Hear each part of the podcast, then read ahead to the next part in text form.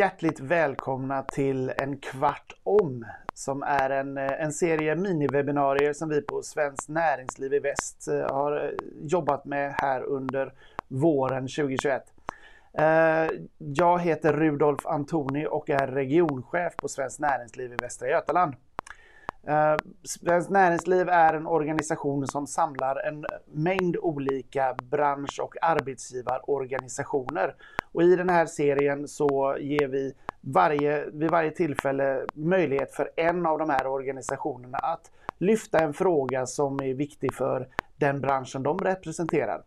Och idag så sitter jag här med Susanna Bästlid från Teknikföretagen. Välkommen! Tack så mycket!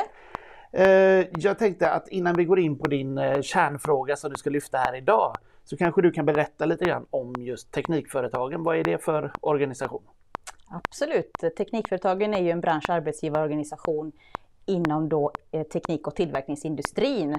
Och våra ungefär fyra tusen tvåhundra medlemsföretag i Sverige står för trettio procent av Sveriges export. Vi har ungefär trehundratusen anställda i våra medlemsföretag i Sverige. Och tittar vi på vår region då, som är Västra Götaland och Halland, så har vi ungefär elvahundra medlemsföretag verksamma här med ungefär åttiofemtusen anställda. Och det är ju inom då en mängd olika områden. Alltså vi har ju självklart då fordon här i väst, det är ju såklart en stor sektor. Vi har ju hjärtat i Västsverige för fordonsindustrin. Men vi har ju också rymd, försvar, informations- och kommunikationsteknologi, fem G-utveckling. Men även de här mekaniska verkstäder, metallbearbetning, mjukvaruutveckling och även teknikkonsulter. Så att det som är kopplat till teknikindustrin i stort, kan man säga. Ganska, ganska brett område, men med tekniken i, i fokus, kan man säga då. Eh, hur, hur ser, det är svårt egentligen benämna som en bransch, men hur, hur ser utvecklingen ut för teknikföretagen? Alltså, just nu så pågår ju en stor grön omställning, men också en form av, alltså omställningen både grön men också, vi pratar om den fjärde industriella revolutionen eh, kopplat till digitalisering, artificiell intelligens. Så det pågår en enormt stor omställning både då när det gäller digitaliseringen men också hållbarhetsfrågorna, alltså få fram mer energi, energieffektiva produktionsmetoder, eh, fossilfria fordon, alltså det pågår en, en sån stor omställning bland våra medlemsföretag.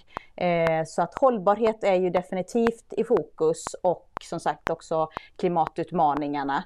Eh, så det märker vi att det sker en stor förändring mot digitalisering, mycket mer mjukvaruutveckling i våra bolag. Eh, till exempel.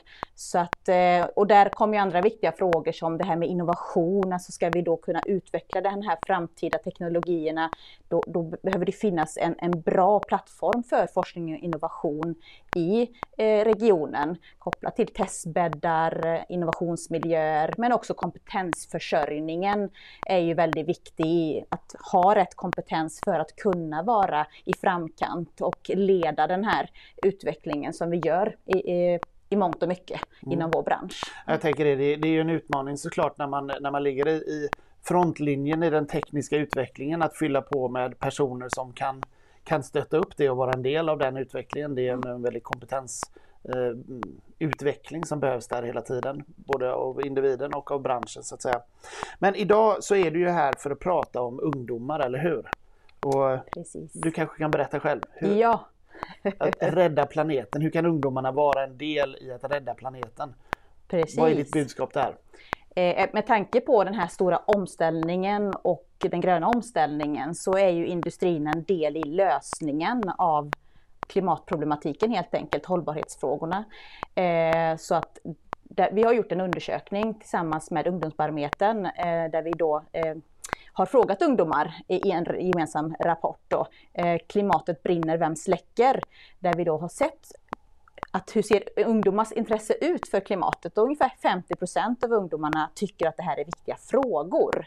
Eh, och eh, liksom, man tänker på hur kan jag personligen, kanske genom vad jag äter, påverka, kan jag bli vegan och på det sättet bidra till en mer hållbar värld, vilka kläder köper jag och så vidare.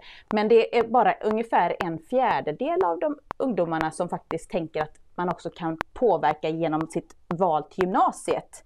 Så även om femtio procent är intresserade av klimat och tycker det här är viktiga frågor, så är, tänker man kanske inte på det i den stora utsträckningen när man gör sitt gymnasieval. Eh, så det ser vi att genom då till exempel söka till teknikprogrammet, men även andra yrkesinriktade program, så har man ju en möjlighet att faktiskt vara med att göra ett större avtryck. Att det är så inte bara genom din egna personliga insats, som självklart är också viktigt att tänka på hur man själv bidrar i det lilla, men också att genom då eh, vara delaktig och eh, utveckla framtidens lösningar, inte bara för Sverige utan även för världen. För det är ju faktiskt som så att eh, våra bolag ligger ju så pass i framkant och exporterar ju till i princip hela världen. Kan vi då exportera lösningar ut i världen, så förändrar vi ju så att säga möjligheterna överallt. Och det kan varje enskild person vara en, en del i. Och det tycker vi är viktigt. Så därför har vi då kallat just nu teknikprogrammet för Rädda planeten-programmet.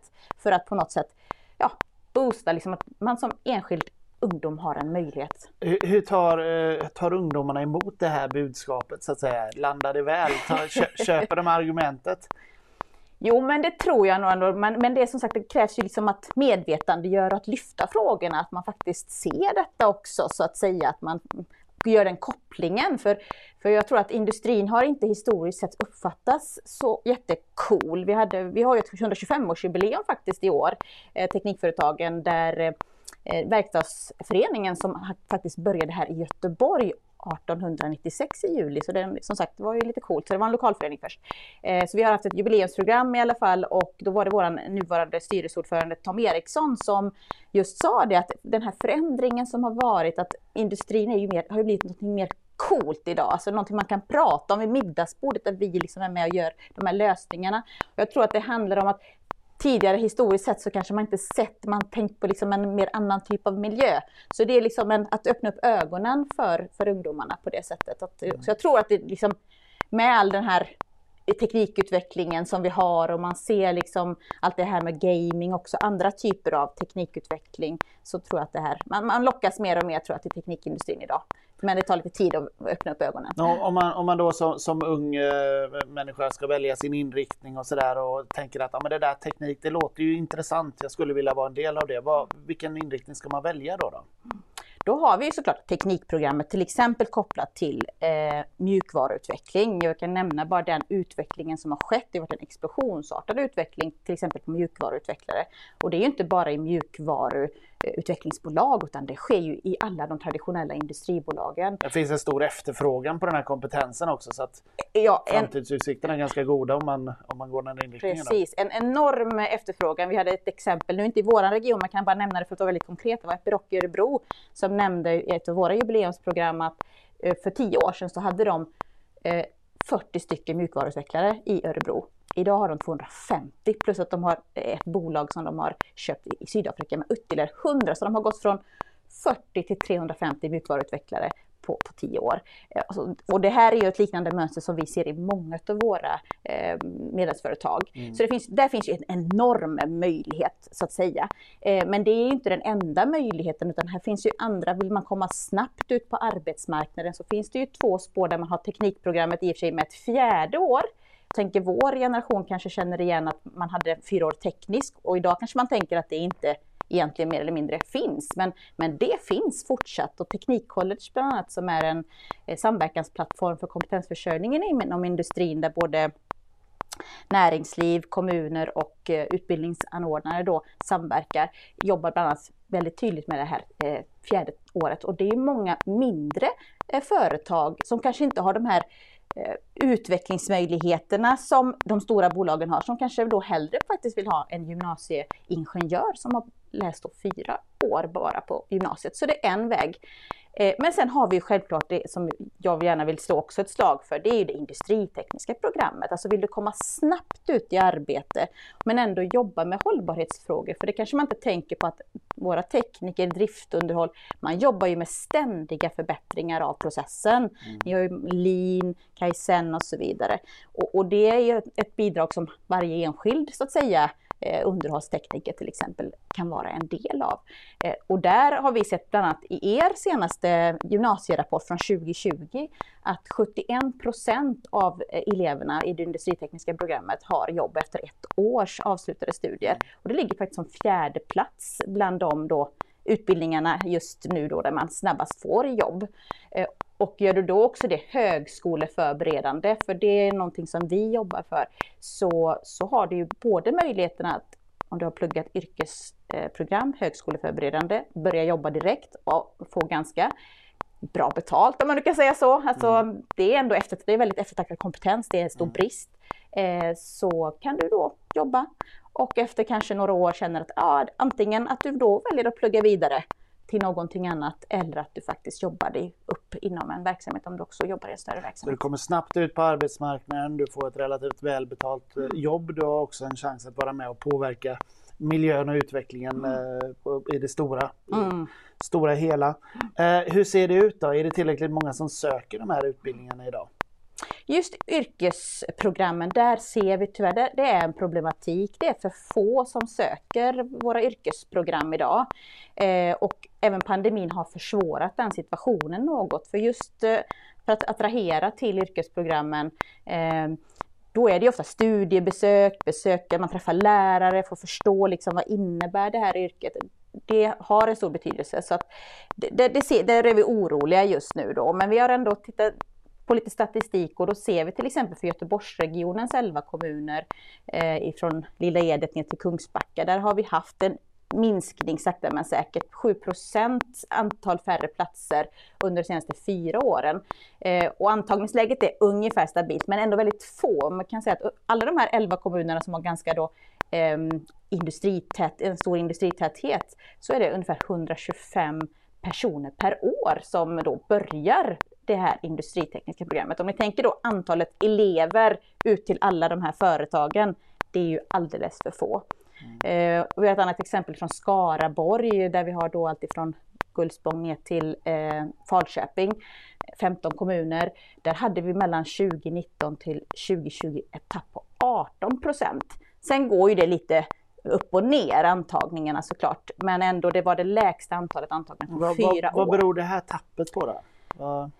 Ja, det kanske är att de andra programmen intresserar mer så att säga. Mm. Och en, en orsak är ju också att vi inte styr efter eh, arbetsmarknadens behov utan att det är liksom individens eget intresse som styr. Och då kanske inte man ser att det här är så häftigt det att jobba. Det är fritt fram att utbilda sig till något som inte ger ja, ett jobb så att säga. Precis, och samtidigt ja. som det kanske också mm. som så att det här att det, det kanske fått en lite lägre status på grund av att det kanske inte generellt är högskoleförberedande, till exempel yrkesprogrammen. Så att det kan också vara en orsak att man, då, man på något sätt vill se en större, större möjlighet att utveckla sig vidare och därför väljer de andra programmen. Och då ser vi då att teknikprogrammet har vi ändå ganska bra sök, där söker ganska många. Men då ser vi faktiskt efter teknikprogrammet så är det ungefär någonstans runt femtio procent som ändå inte väljer att gå vidare till högre studier. Och då har man ju som säga nästan en liten sämre chans på arbetsmarknaden faktiskt. Mm. Så att där ser vi nog ett antal som kanske borde, eh, kanske valt egentligen då ett, ett yrkesprogram och haft bättre nytta av det i sin ja. karriär. Ja, nej, men det är ett viktigt budskap. Det finns en arbetsmarknad, det finns möjlighet att göra skillnad i eh, hållbarhetsutvecklingen globalt sett också. Mm. Uh, och uh, det är alldeles för få som söker. Okej, okay, men uh, om du ska ge oss dina tre huvudpunkter, dina medskick uh, här och nu, vad, vad skulle det vara i så fall? Ja, utifrån just det här som vi har diskuterat här uh, under den här stunden så är ju just det här att vi behöver göra yrkesprogrammen högskoleförberedande som ett grundval. Alltså att det ska vara på något sätt huvudvalet att de faktiskt är högskoleförberedande, då höjer vi statusen eh, och också möjligheterna, bredda möjligheterna för de som går. Sen att man skulle kunna välja bort det för alla kanske inte mäkta med att göra det. Men det, det tror vi är en viktig mm. parameter för att få en större attraktivitet i utbildningarna och större karriärmöjligheter och omställning som sådan. Vi ser ju nu att man behöver ställa om fler gånger under arbetslivet. Och då är det ju bra att ha med sig det högskoleförberedande.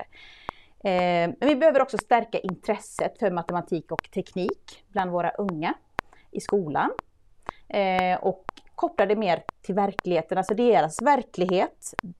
Att man förstår vad är nyttan med det. Vi har förstått att många unga kanske har en ängslig uppfattning att det är lite svårt med matematik och så. Så där jobbar ju vi med en del satsningar. Till exempel vi räknar på det, en webbserie där vi har då eh, försökt locka genom att vi har en programledare och eh, influencer Hanna Pee som tillsammans med Elin Gavell, en mattelärare, har utvecklat då en webbserie både med handledning till mattelärare eh, men också då program där man kan titta som är enkla vardagsproblem liksom. Mm. Eh, hur kommer jag över mitt ex, någon form av, jag vet inte exakt vad det kan vara sannolikhet, men något som gör att det blir lite mer Mer kopplat tillgängligt. tillgängligt. Och, ja. mm. och vi har även för teknikämnet då en teknikbok som vi har utvecklat eh, som just heter eh, att, ja, tio sätt att förändra världen på. Så att man liksom får liksom de här konkreta exemplen. Och vi har bland annat byggt på nu med ett corona-avsnitt, som är ett avsnitt kopplat till covid nitton. Så där finns också ett material tillgängligt för lärare i högstadiet, där detta främst då just den här teknikboken. Mm. För att då få lite mer konkreta exempel som kan göra det intressant. Så det är viktigt, det behöver vi alla på något sätt hjälpa till att på något sätt koppla att matematik är oerhört viktigt. Vi behöver stärka oss i matematik. Och det ser vi också i våra allmänna undersökningar. Att vi i Sverige behöver bli bättre på matematik. Men också att stärka intresset. Eh, och den tredje delen är väl just det här att det gymnasie, gymnasiala utbildningsbehovet behöver kopplas starkare mot, alltså dimensioneras i större utsträckning utifrån arbetsmarknadens behov. Eh, idag är det elevens mer fria val som styr utbildningsplatserna. Och eh, det gör ju att då vi utbildar elever till sådant som där det kanske då inte fullt ut finns arbete.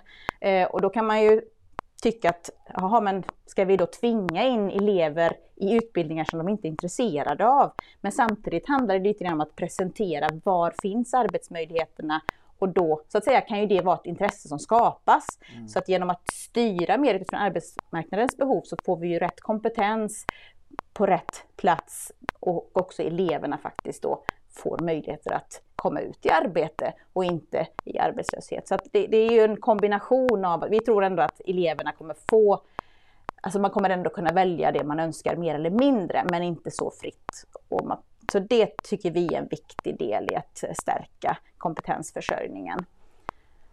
Ja, Susanna Bästlid, stort tack för att eh, du var med och delade med dig av eh, dina tankar kring hur ungdomar kan vara med och rädda planeten. Och tack så mycket för att ni tittade.